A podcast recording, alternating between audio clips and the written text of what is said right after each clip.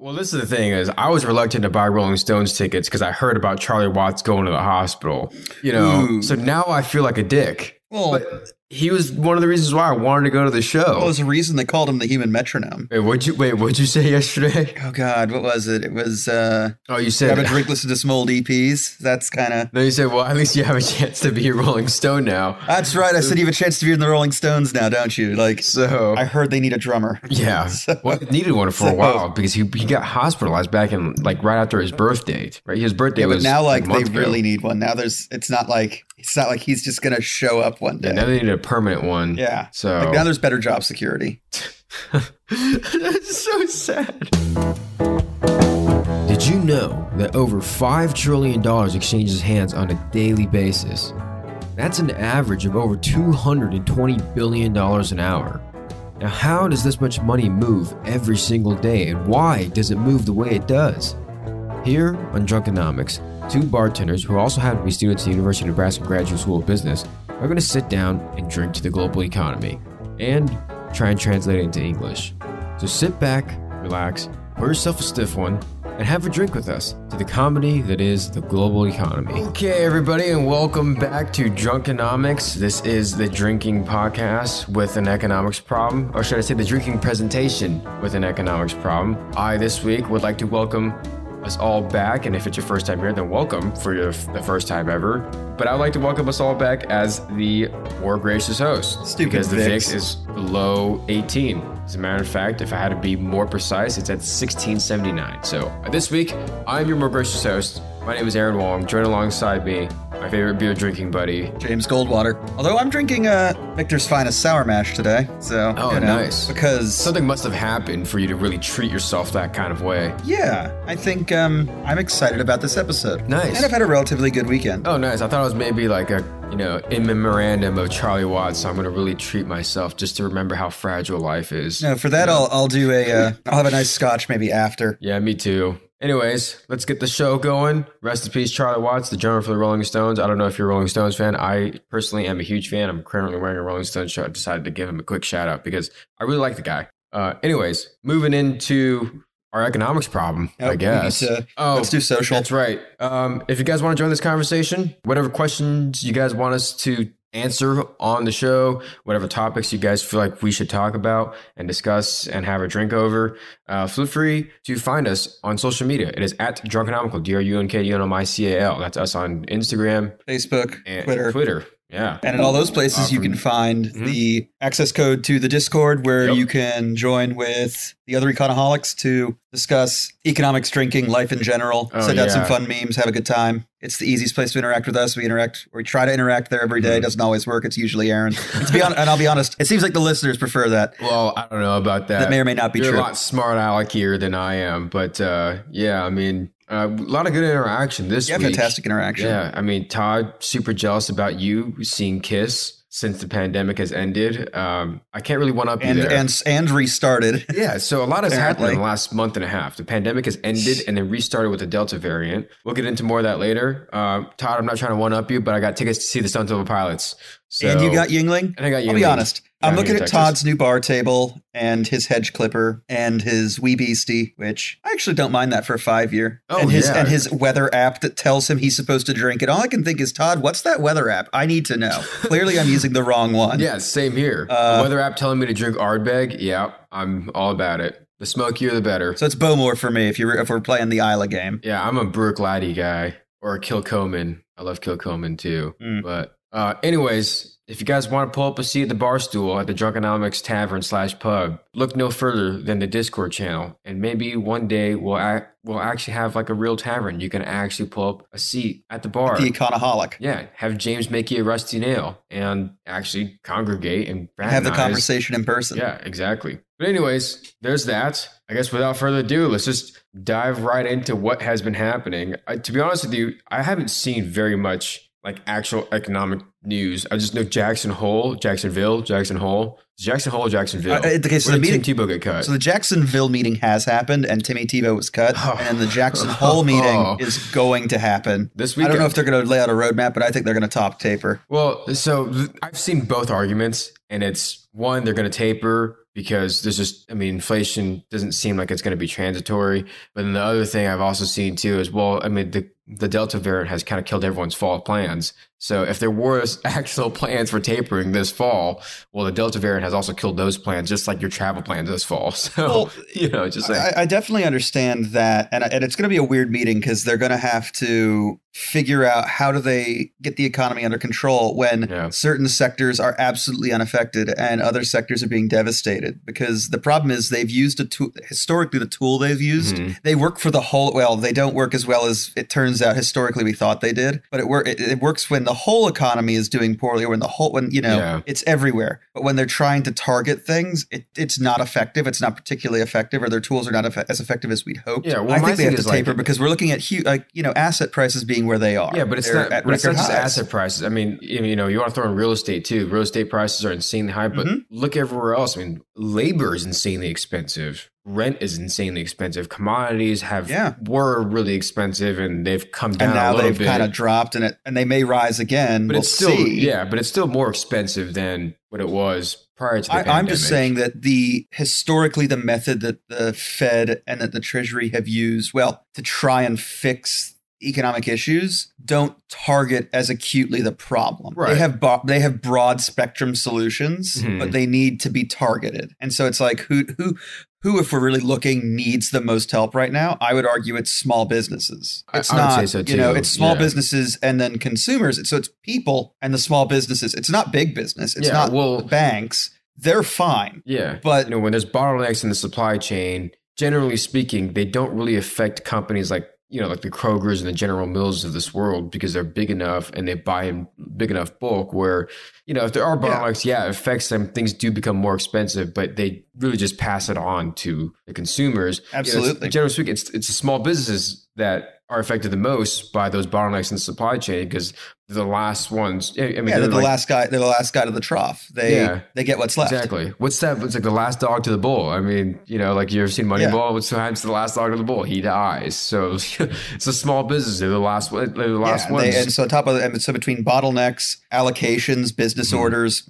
and economy of scale, yep. everything right now in its in a time of shortage small businesses get hurt. Yep. I guess historically, like there was a good ten year point, like there was a good ten year run there between like what 2004 and like 2014, where it was a foregone conclusion that the Pats were going to be at the Super Bowl. Uh, yeah. And why? Well, run, yeah. they're bigger, they're better, and they have yeah. you know the, you know they it's got, harder. They got the or, money, they, or that the, the Yankees, the Red Sox, or the Dodgers yeah, are going to be. It makes more and sense. then Oakland shows baseball. up in baseball, and you're like, what? So. But yeah, I mean that's something I just wanted to breeze over real quick. You know, I don't know what's going to happen with Jackson Hole.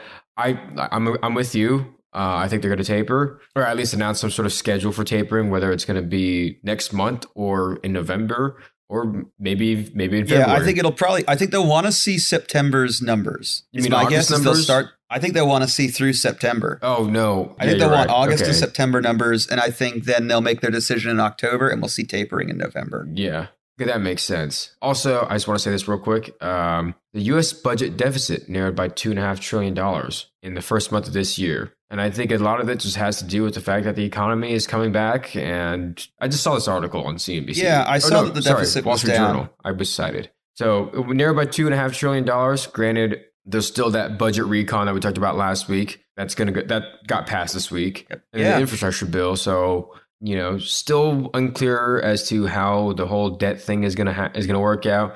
Uh, I did see that there was a seven year bond auction that happened today as well. Uh. But how, with the with the whole debt ceiling, I don't know. All that stuff seems way above my head. Do you, I don't know if you have any insight on that. Um, they said, I mean, I see the auction was twice as oversubscribed, was mm-hmm. twice mm-hmm. oversubscribed, so two times as many people as they needed. That were trying to but buy. they have increased yield. Oh, they did. What?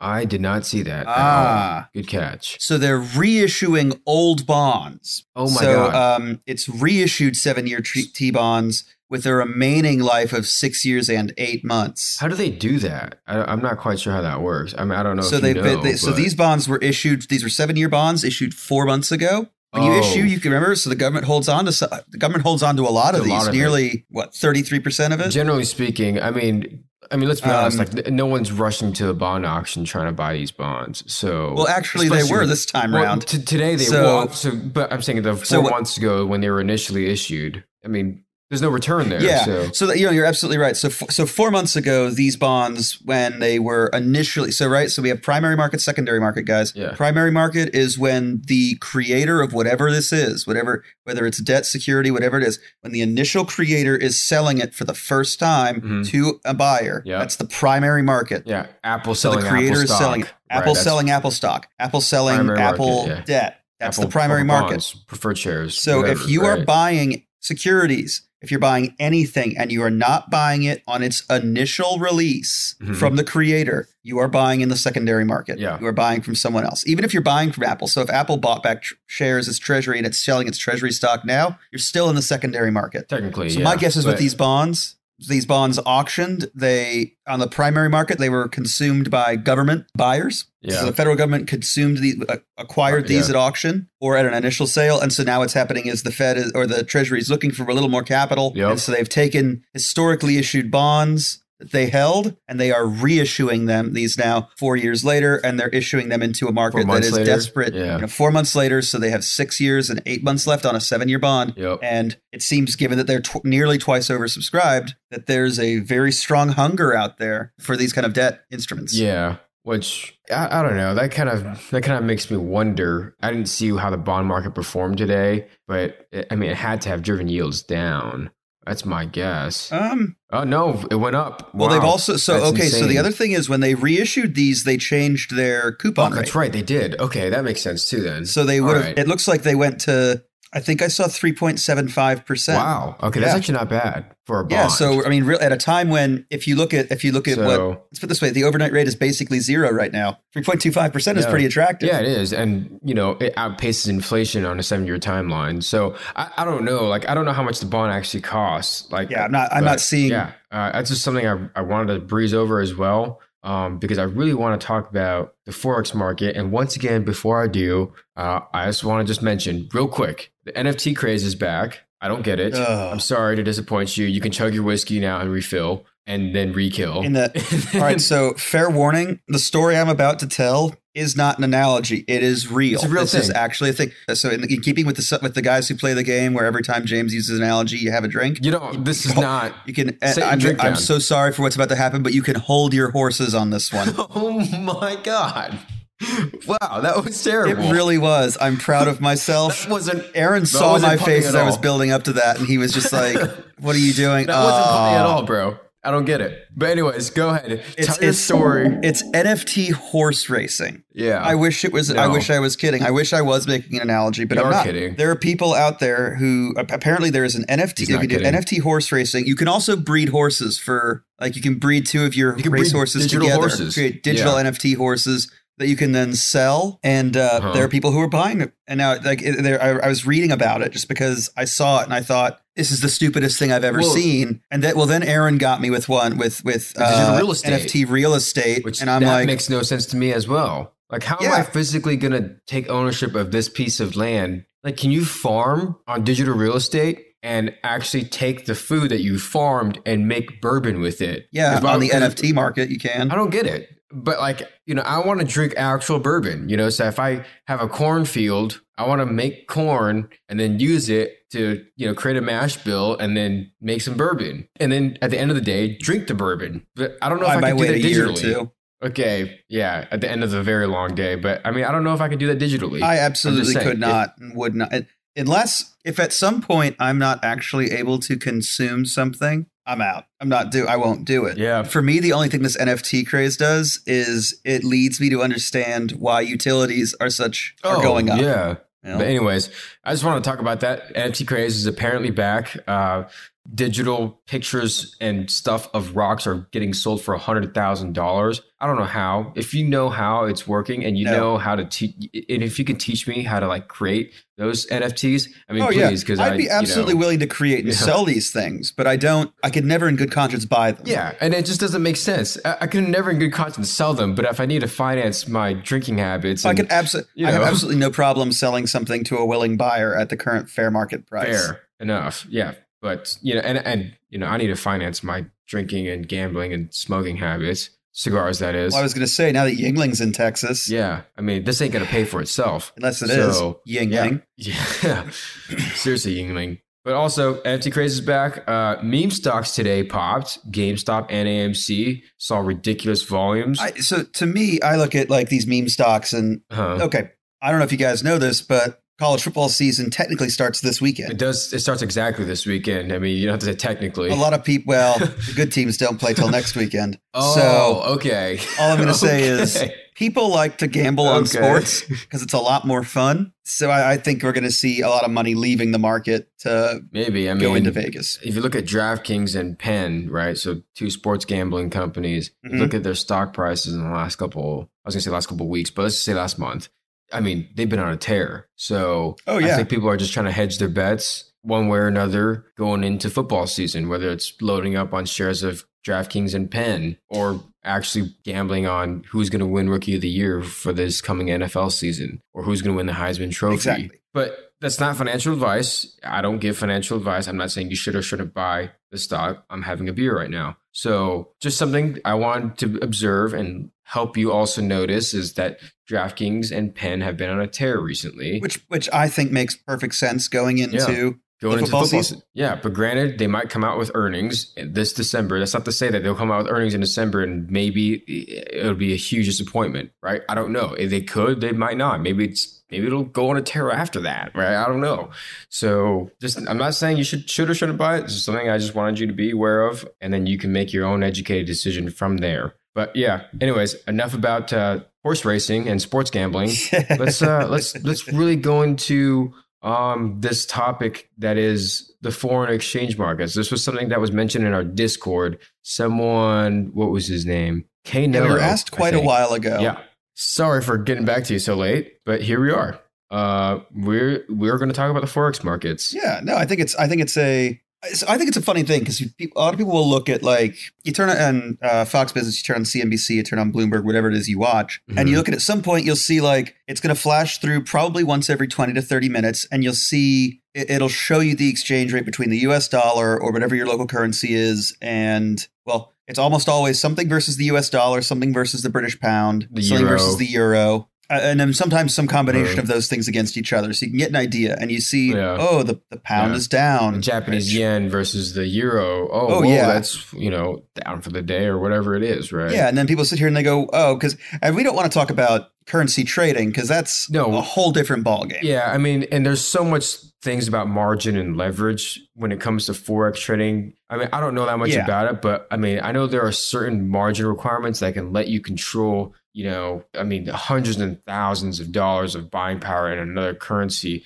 with just like five thousand dollars on the table. I mean, that's that's a thing that you can do when you leverage, which is insanely risky, but also insanely rewarding, as you know. And when it comes to finance, risk reward, the more of one means the more of the other, potentially. Potentially. So. Yeah. The greater the risk, the greater the potential reward, yeah. but also the greater the potential loss. yeah. Right. So it's so, the the entire premise yeah. of being the designated hitter versus the designated home run hitter. Yeah. You know, one affects your batting exactly. average a lot more. Yeah. but and your on base percentage. So oh, yeah. So before we get more into that, um, I need to grab a glass and some ice and some whiskey. I'll be right back. So while Aaron's gone, can we all just agree that you want to talk to him in the Discord? I get it. Like I'm I'm a smartass, but he's a hell of a lot more fun. I totally understand. I'm not saying you're wrong for thinking this, but can we get some feedback on that? You know what? I'm going to start a poll. Let's see if I'm right or wrong on that one. Okay, I'm back. what? Nothing. You're gonna you're gonna love when you're editing. Oh gosh, I don't even want to know. I'm still upset yeah, about do. the broken glass. Oh wait, are you using last week's episode? Guys, he's using a plastic cup. He he's once bitten, twice shy.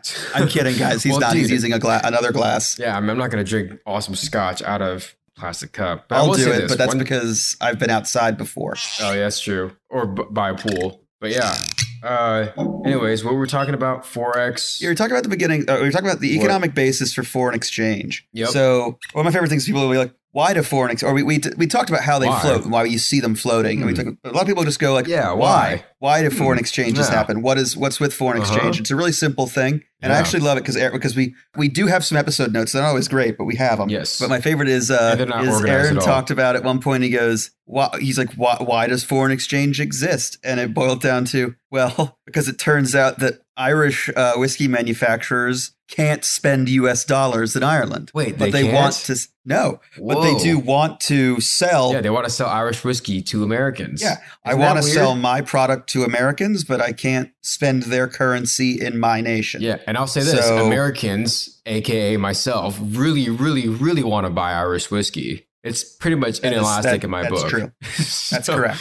That's essentially more or less why they exist, right? Ultimately, what you have to think about when it comes to forex markets in the grand macroeconomic sense of the word forex markets is supply and demand. It's like anything else. It's literally Yeah. just like anything else. Supply of one thing means that that thing will devalue in relationship to everything else. Think about it in the dollar versus gold. There's more gold. If they find more gold and they can pull it out and refine it really, really quickly, the price of gold is going to go down because there's just more of it out there. And uh, on the other side, the dollar is going to go up in relationship Yeah. its value and how much you can buy uh, in terms of weight in gold. So, yeah. So now that we know why it happens, essentially, because the why is really the easiest part. Mhm. I want to buy a good that's made in another, that's made by another place. Mhm. At some point, that good has to go from the other place to me, and an exchange of two currencies has to happen. At some Mhm. point, the person I'm buying this product from for dollars has to pay Yep. the person who's going. Well, that's all well and good, yep. but I need euros. I need the pound. I need something else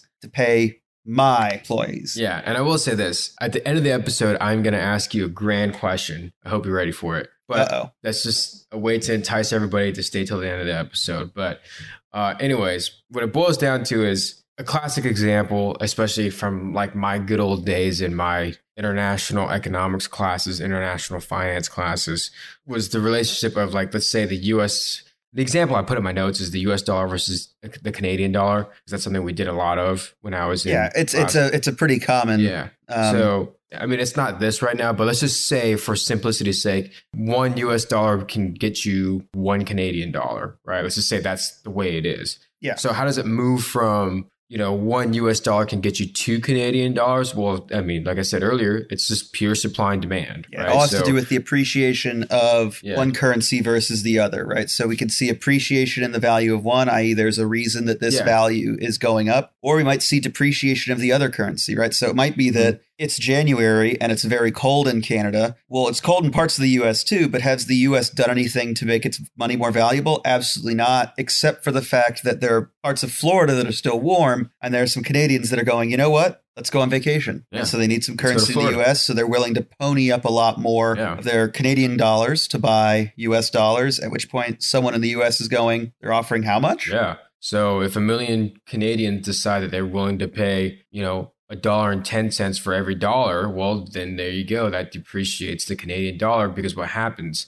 Canadians are supplying more Canadian dollars. Boom, supply goes up, and they're demanding more American dollars. So demand for the US dollar goes up. And then those two things, once you graph it out, it pushes demand for US dollar up, pushes the supply for the Canadian dollar up. That really, really pushes down Your price, your equilibrium yeah, price. equilibrium gets moved down on the scale. So that's basically the simplest way of putting it.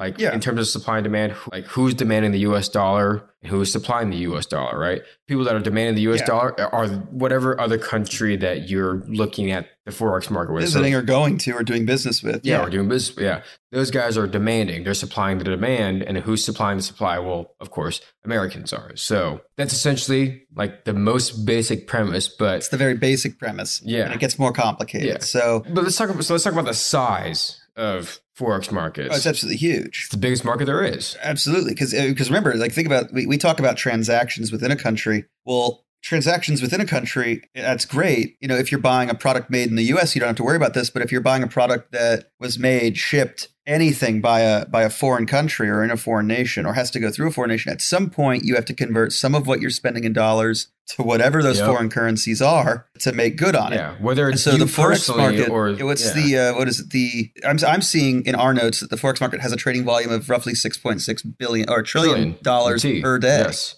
So think about the size of the company Apple. Three times that it gets exchanged hands Mhm. every single day in the forex market. Just going back and forth, and then Yes. because what because we look at New York Stock Exchange, Nasdaq, and the Tokyo Stock Exchange, the three biggest markets So in the world. Yeah. have a trading I mean, volume of 300 billion a day, Yeah. roughly. Combined. So we're looking Yeah. now at something that's I mean, I mean, I mean, really, if we look at this, it's, it's 22 yeah, times almost 22 size. times the size of the three biggest stock exchanges in the world. And granted, you know, it's 6.6 trillion, so that's business between Australia and Japan, China and Japan, yeah, that's biz- China that's and every, Russia. That's, that's not right? just that's All, not just U.S. You know, dollars. That's the value in U.S. dollars, but that's for business every, between every single currency East, that's changing hands yeah. on a given day. All of Europe, Mexico, South America, everything. Yeah. Which makes sense. I mean, it makes sense as to why it's so big and it makes and it makes sense as to why it should be this much bigger. It should be 22 times bigger than the stock exchanges of the world. Uh, we need a lot of liquidity in those markets. But, you know, I think it begs the question as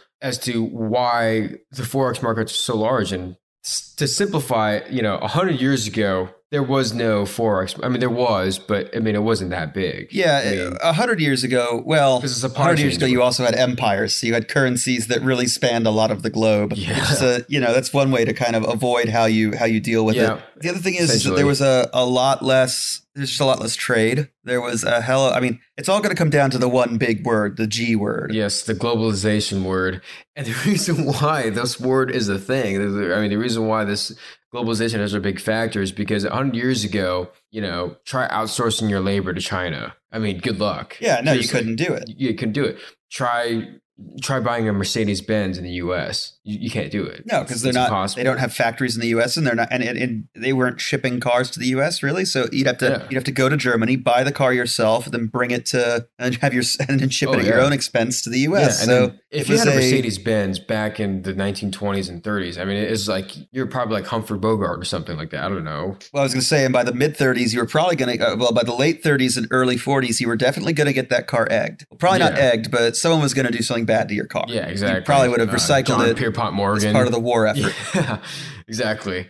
I mean, honestly, like even getting like an Italian bottle of wine was insanely hard to come by. Yeah, in the know? U.S., like, you would have there would have been extremely wealthy people doing it. In yeah. the U.K., you would have had it, it would have occurred well more with France, but you would not have been able to go to the local grocery store, bottle shop, or bottle That's for our mm-hmm. boy Tim. Yeah, nice. And find just foreign wine sitting there. Yeah, you, it wouldn't have been there. But thanks to the world getting so much smaller, which I think is you know, that could be summarized with just one word, which is that G word you're talking about, globalization. Yeah. Cheap manufacturing in China. Well, not, Why is it cheap? It's always funny because there's, uh, I often go back and forth between cheap and inexpensive, but in this case, I think cheap is right. No, exactly. So it's, it, you know, it's not high quality engineering like you would find Correct. in Switzerland or whatever like that, right? But it's cheap manufacturing in China. Um, so a lot of iPhones, a lot of for, Nike. For those of you, I guess, kind of wondering, what do I mean? What? How do I dif- differ mm-hmm. between yeah. cheap and inexpensive? Cheap is inexpensive, but also low quality. Inexpensive is I did not pay very much money, but I give it yeah, a decent exactly. quality rating. Like so, like, like McConnell's Irish whiskey, very inexpensive. It's inexpensive, very good whiskey. Correct. Right? Uh, Wild Turkey, quite inexpensive, deal. But then you get things like uh, Barton's which happens to fit the bill for both inexpensive and cheap. Yeah, Not so it's, it's cheap because cheap is already inexpensive. It's yeah. also just low quality, right? Exactly. So, but yeah, I mean, the thing is, you know, back then, 100 years ago, Brooks Brothers, I think, was around back 100 years ago. Like, they weren't making their suits in China, they were making their suits in sweatshops in the US.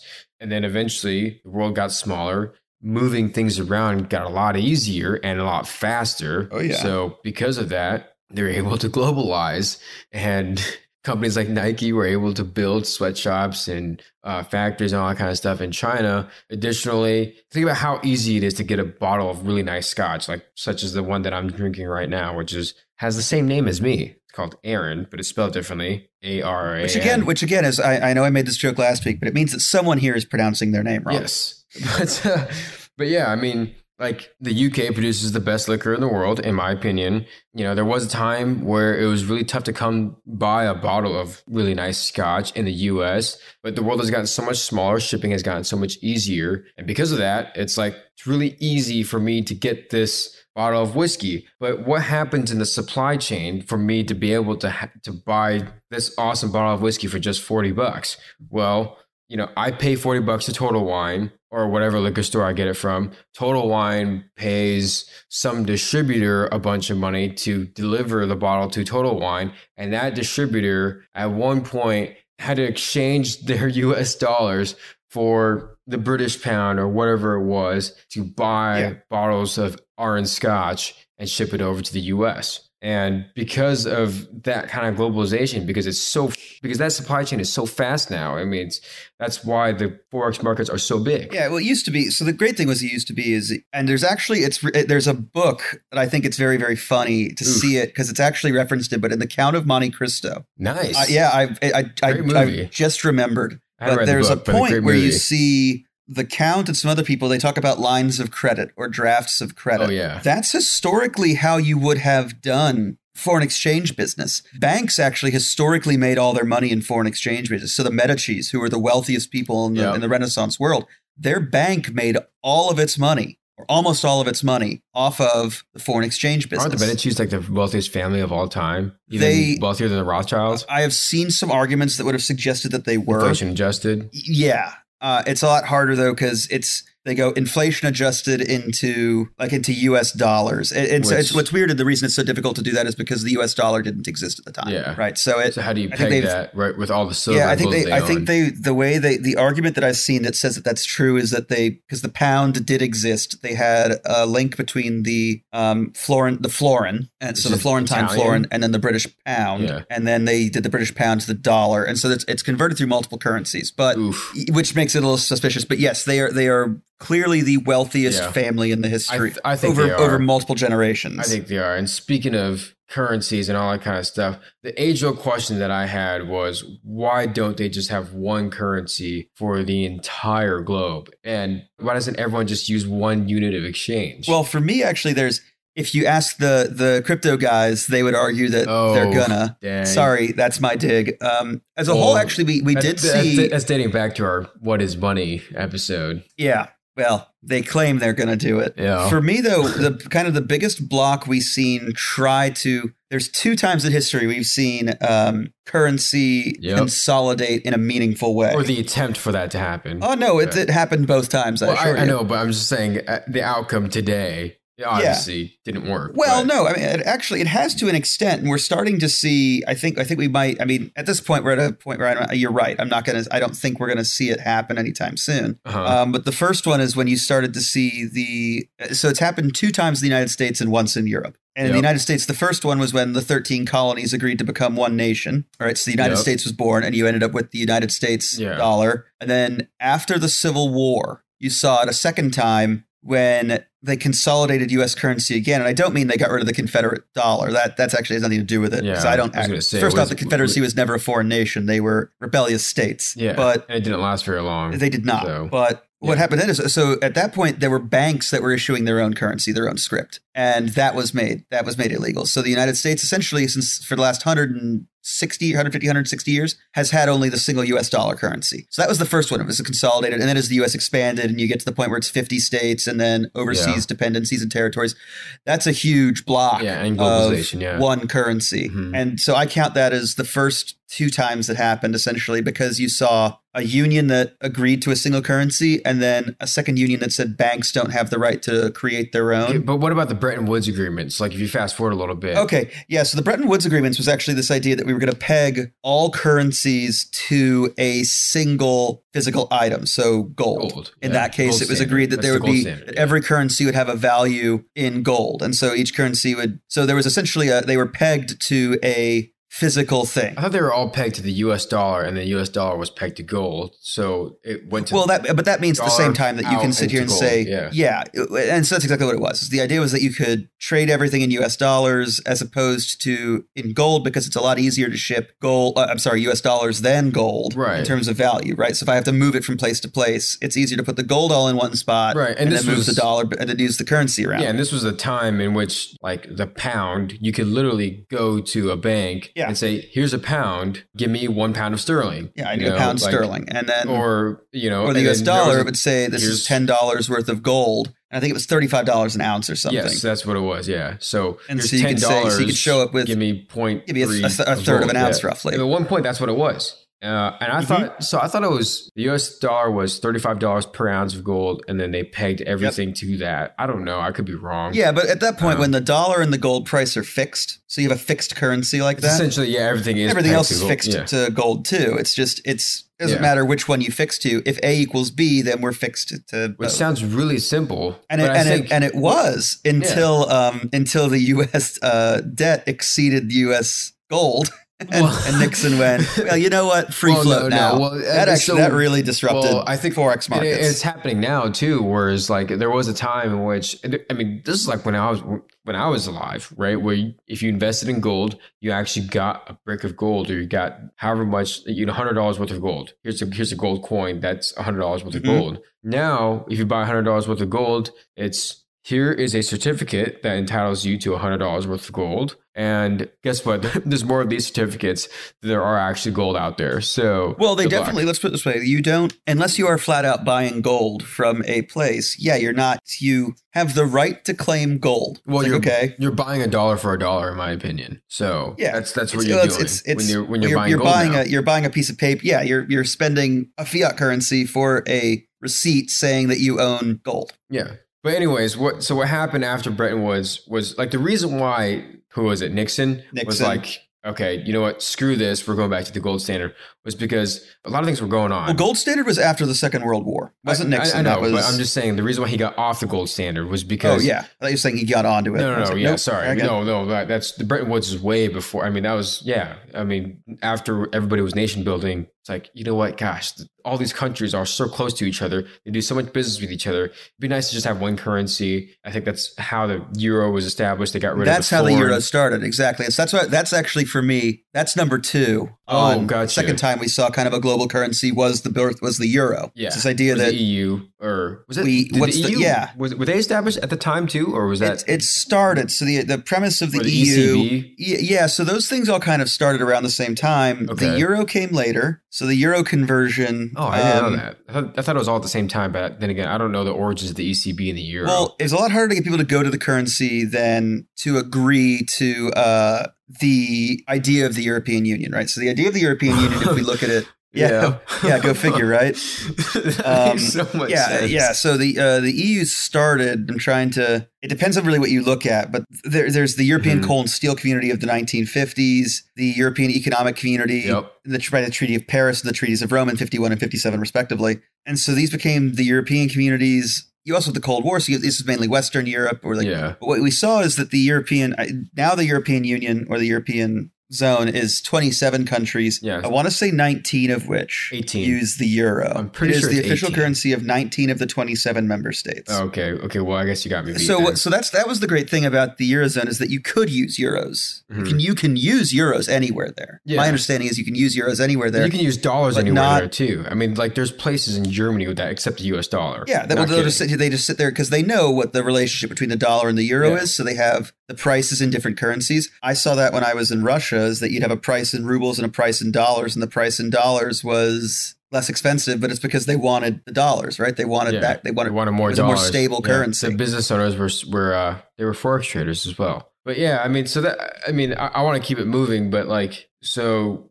that happened you know, all of Europe decided to go by one currency, which makes sense. I mean, it, in '95, yeah. So most of the most of Europe decided '95. Yeah, I mean, and, it makes sense for Europe because they're all really close to each other. Like, it's not like you know, yeah. Germans are German, and it's not like Californians are Californians and Arizonans and Ariz- are Arizonans. Mm-hmm. I mean, they, well, they speak a different language. Yeah, they're, and it's different language. In some cases, different ethnic groups, but yeah. Whereas, like in California and Arizona, it's the same. Like if you get along in California, you'll be just fine in Arizona. But the amount of business they do with each other, they've been tied for so long with strong economic links that mm. business travel between them. You know, when you agree to a point where it's like, well, there's no point in checking passports between France and Germany or between France and Belgium, and yeah. it's just I can go from one to the other without needing to show my paper, without needing to show a travel document. At that point, you've unified in such a way that you might as well share a common currency. Yeah, and so that's I mean, what they've done. Because they just agreed to do that. There's plenty of German cities that like are on the border. That's like you might as well just live in France, right? You're so far away, you know, you're so far from away from the rest of Germany that you might as well. Yeah, well, you get France. to the Alsace-Lorraine region, yeah, and it's, yeah, just, it's, it's, crossing into the other country. I mean, yeah, I mean, it's kind of like if you live in Kansas City. It's like you could live in Missouri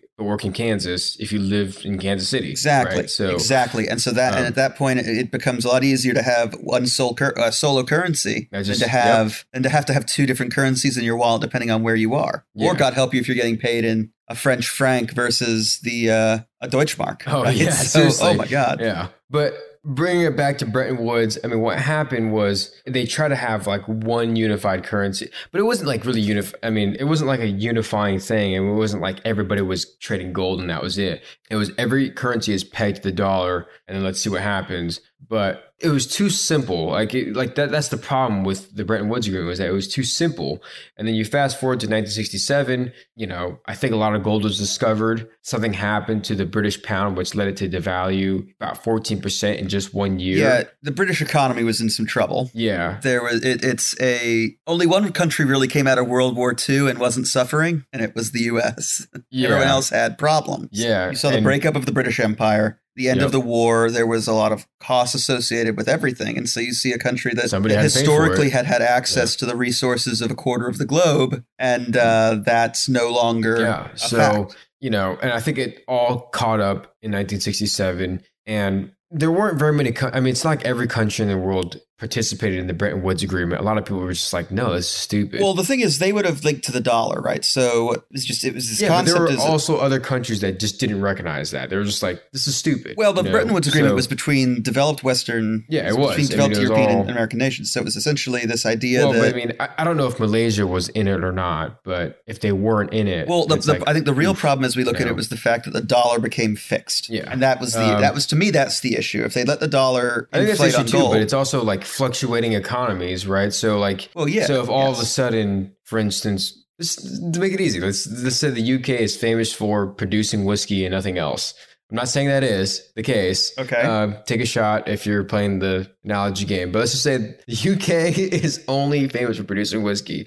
So if that's the case, and all of a sudden a bunch of distilleries burn down, like that would cause a, you know, their economy would be in turmoil. So if that were the case, it also drag pretty much everybody else down too if all these currencies are pegged together. But if they're not, if they're free floating, which is what Nixon kind of took us out of, or into, or, or, I guess into, yeah, took us out of the gold standard and into that free floating thing, into a free. It's float, like you know yeah. what? If these distilleries burning, which God, please don't let that ever happen. Like, please keep these distilleries mm-hmm. safe and well, amen. But, amen.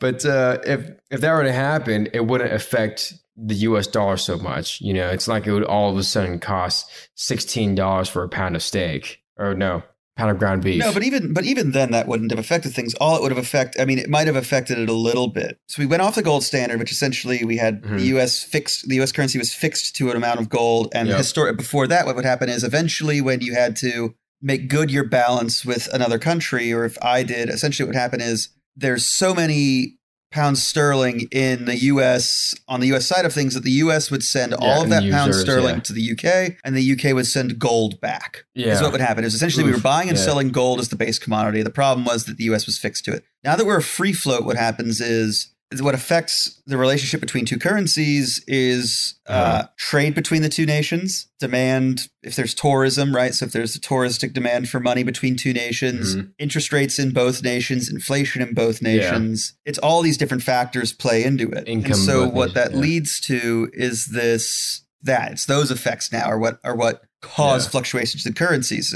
So the, the easiest one or the biggest one of those is imports exports. Yeah. Right. So import exports from China now or or let's just use Canada because we started with Canada. If yep. the U.S. imports five hundred million dollars worth of goods, that means the U.S. has to find five hundred million Canadian dollars. And, and yeah. if the U.S. but, but they have to exchange it from Canada, they have to exchange it from American dollars. So what they have to do ah, is they have. To I to, don't necessarily. So here's the great thing. Okay. If the U.S. is buying is consuming five hundred million dollars of Canadian goods, and Canada is consuming five hundred million dollars of U.S. goods, then we don't have to actually at that point because what's happening is uh, now this also assumes that, barter, that or what like what no it, it's overly simplified but if we assume that there's two companies in canada and two companies in the us and those companies are buying the same amount from each other right? So say company a in the us and company a in canada each buy $250 worth of goods from each other $250 million worth of goods from each other. Yeah. well the canadians sell me their goods for $250 million I buy them with US or I buy them with Canadian dollars uh-huh. that I happen to have acquired earlier that I bought for US dollars from company that B. you also sold they, goods. Yeah. Right. So if, if we're so if we have essentially a trade balance, what it boils down to is the fact that when it gets to the board, when the cash gets to the border, essentially assume all the traders are there and one trader goes, okay, I need blank goods for blank much in your currency. Mm-hmm. And they say, okay, here are the goods. And the guy at the border gives them the currency, right? So right. it's if if you have a really close trade balance, you don't tend to see you tend to see the, the bills be very similar in price. Yeah. But it's just because and, essentially if, if 500 if I need to if I need to send 500 million US dollars to the UK to acquire the same number of pounds and the UK is sitting there and they need to send 500 in pounds to the US to acquire US currency, what will happen is there'll be a guy representative, there'll be a representative of each country on the other side yeah. in the opposite currency going, hey, who's your guy and how many pounds does he need? Well, and the thing is, like, there's so many other countries in at play here. So, like, if all of a sudden, oh yeah, all of a sudden the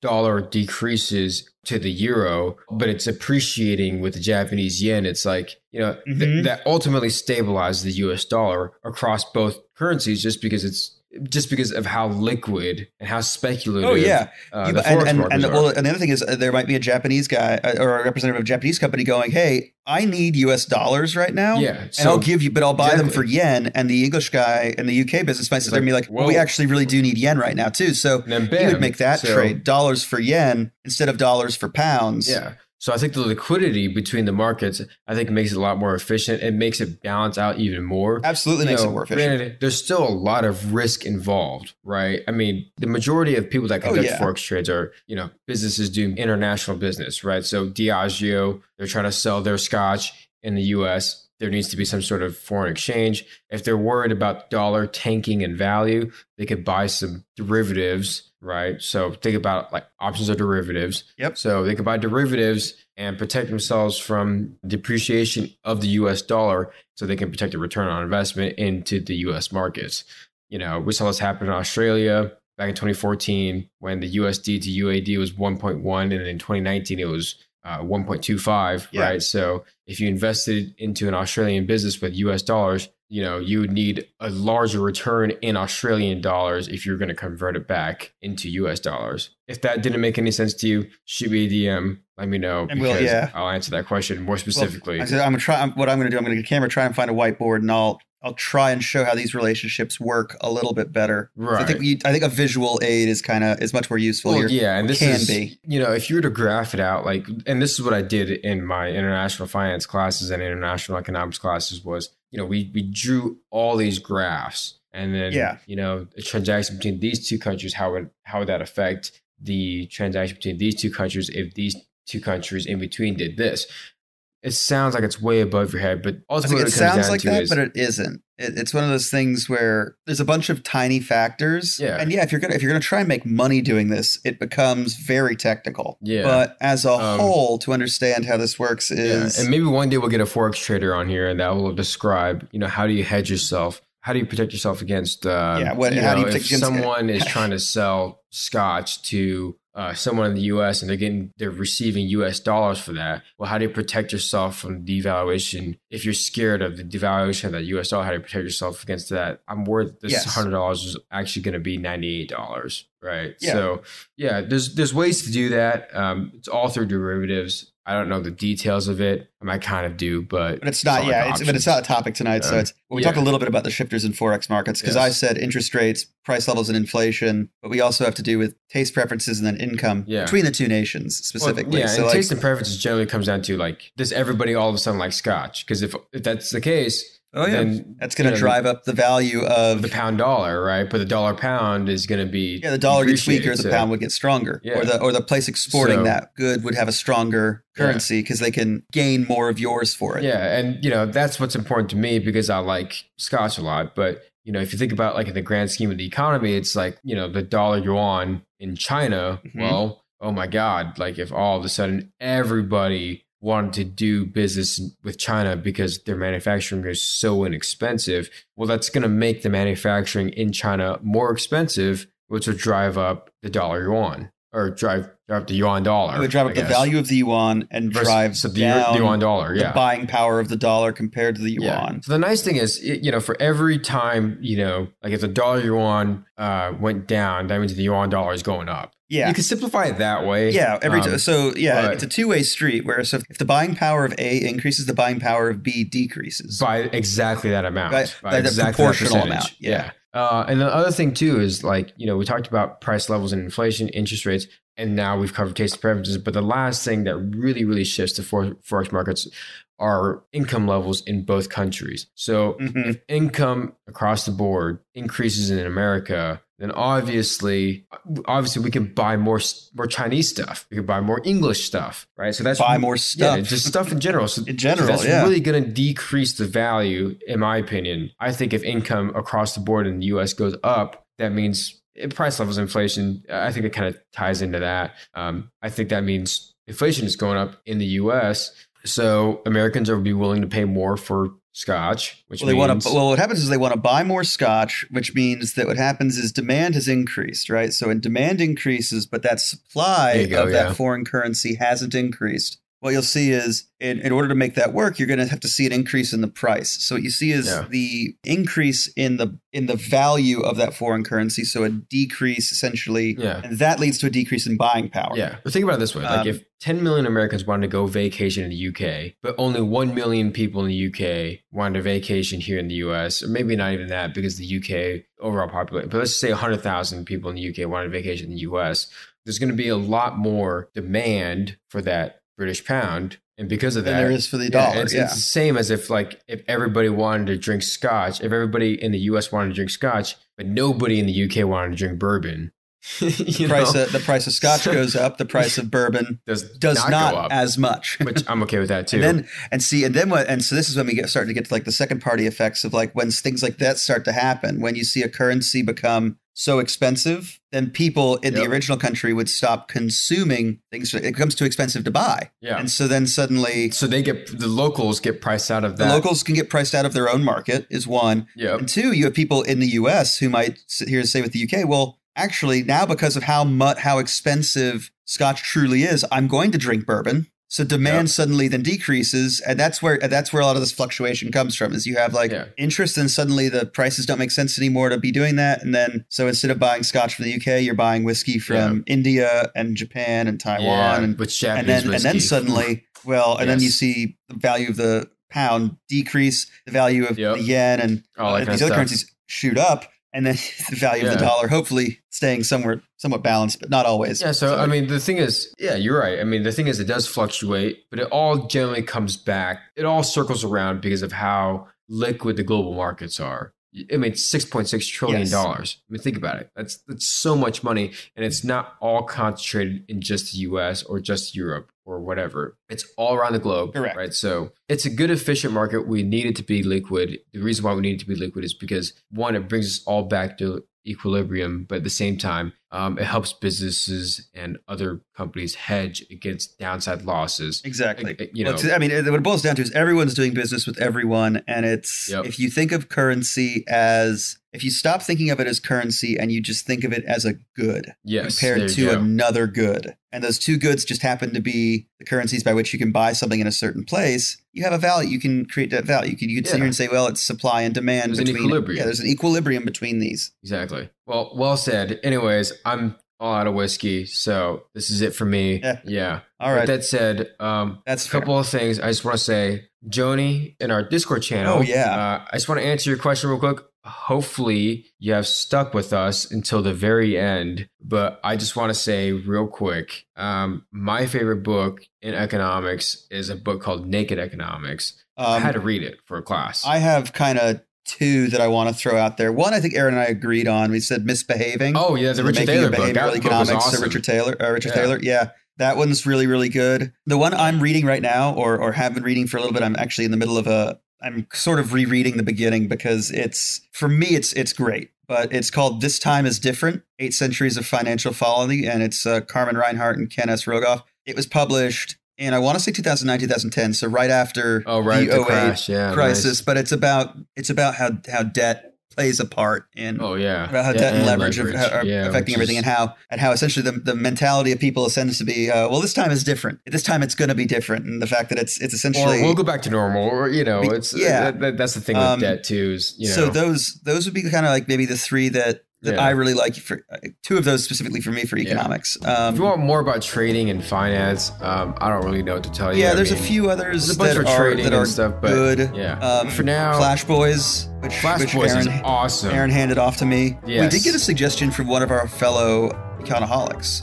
It was for what was that book? Um, Um, so yeah, from Keep yeah, It Simple, the uh, Deficit Myth. yeah keep it simple yeah, I read a little bit I of actually it. haven't read that book at all but yeah I appreciate you I haven't read. that. I have not read it, but I did read the the little promo stuff that like Amazon had, and it seemed interesting. I don't know if I'll. I mean, I don't think I necessarily. I, I'm not a huge proponent of modern monetary theory, but yeah I know until I go not. like around the circle and find myself going, this makes a concerning amount of sense. no, I need to stop that right now. Yes. Yeah, you're you're skeptical of almost everything, which I appreciate about you. I kind of Until am I look at it and I go, which- you know, if this is right, it Yes, does make perfect if. sense. Big if. But- That's a big if. Yeah. But yeah, there's a few others. I'll look through my my shelf to see if there's some others that I think are fun. I'll throw those in the Discord. yeah. And if you know any books for us, let us know. But Yeah. with that said, Absolutely. you know where to find us on social media. Now you know how to get we, to the also have, Discord. we also have Patreon. So Yeah, so if you want to help us keep there. the uh, so if you want to keep the help us keep the lights on the liquor cabinet full, go ahead and track us down at patreon.com slash drunkenomical. Drunkenomics, Uh, slash drunkenomics. There we go. Because Yeah, we're not like our also Yeah. and oh wow, I meant I should have said this earlier. I'm gonna have to say this again on a few things, but we do have a new Merch. I uh, forgot about our merch, merch. location. It's Yeah. new. It's drunkenomics.myspreadshop.com. Nice, To get to yeah. uh, to get some sweet ass My spread shot. some That's to sweet know. Merch. So you too can hat. throw up your econoholic shirt. flag and let everyone know Yeah, you can what wear you're a about. Drunkenomics tank top to the lake. Mm. How awesome is that? If you but yeah, need sling dark to wear after Labor Day, just saying, guys. why? What's what's after Labor Day? You're not supposed to wear white after Labor Day. Oh, That's it. Well- That's the whole joke. It's bad. yeah. It's okay if you didn't get it. not bragging, just joking. Uh, Our less gracious host. I don't know. I had some. Of, I had. I had some of the best jokes possible tonight. You did. It was You very had some- funny. you- not bragging, just saying. You did. You And, had some um, great ones. You, you you were not bragging. You were only saying, and I appreciate that about you. I mean, I want to say I was definitely playing chess, not checkers, because I made some. So was those- I. made some Yeah. moves with my horse pieces. I was just horsing around. and I filled and killed. And that's empty, as you heard. Good man. So- that brings us down to. I Um, guess really all that's left to say is, uh, what's that called? you gotta stay drunkenomical, my man. Cheers, my man. Did the glass survive? Did it very gently this time. oh. All right, ladies and gentlemen, the glass survived. The It glass survived. survived. a Hurrdat Media Production.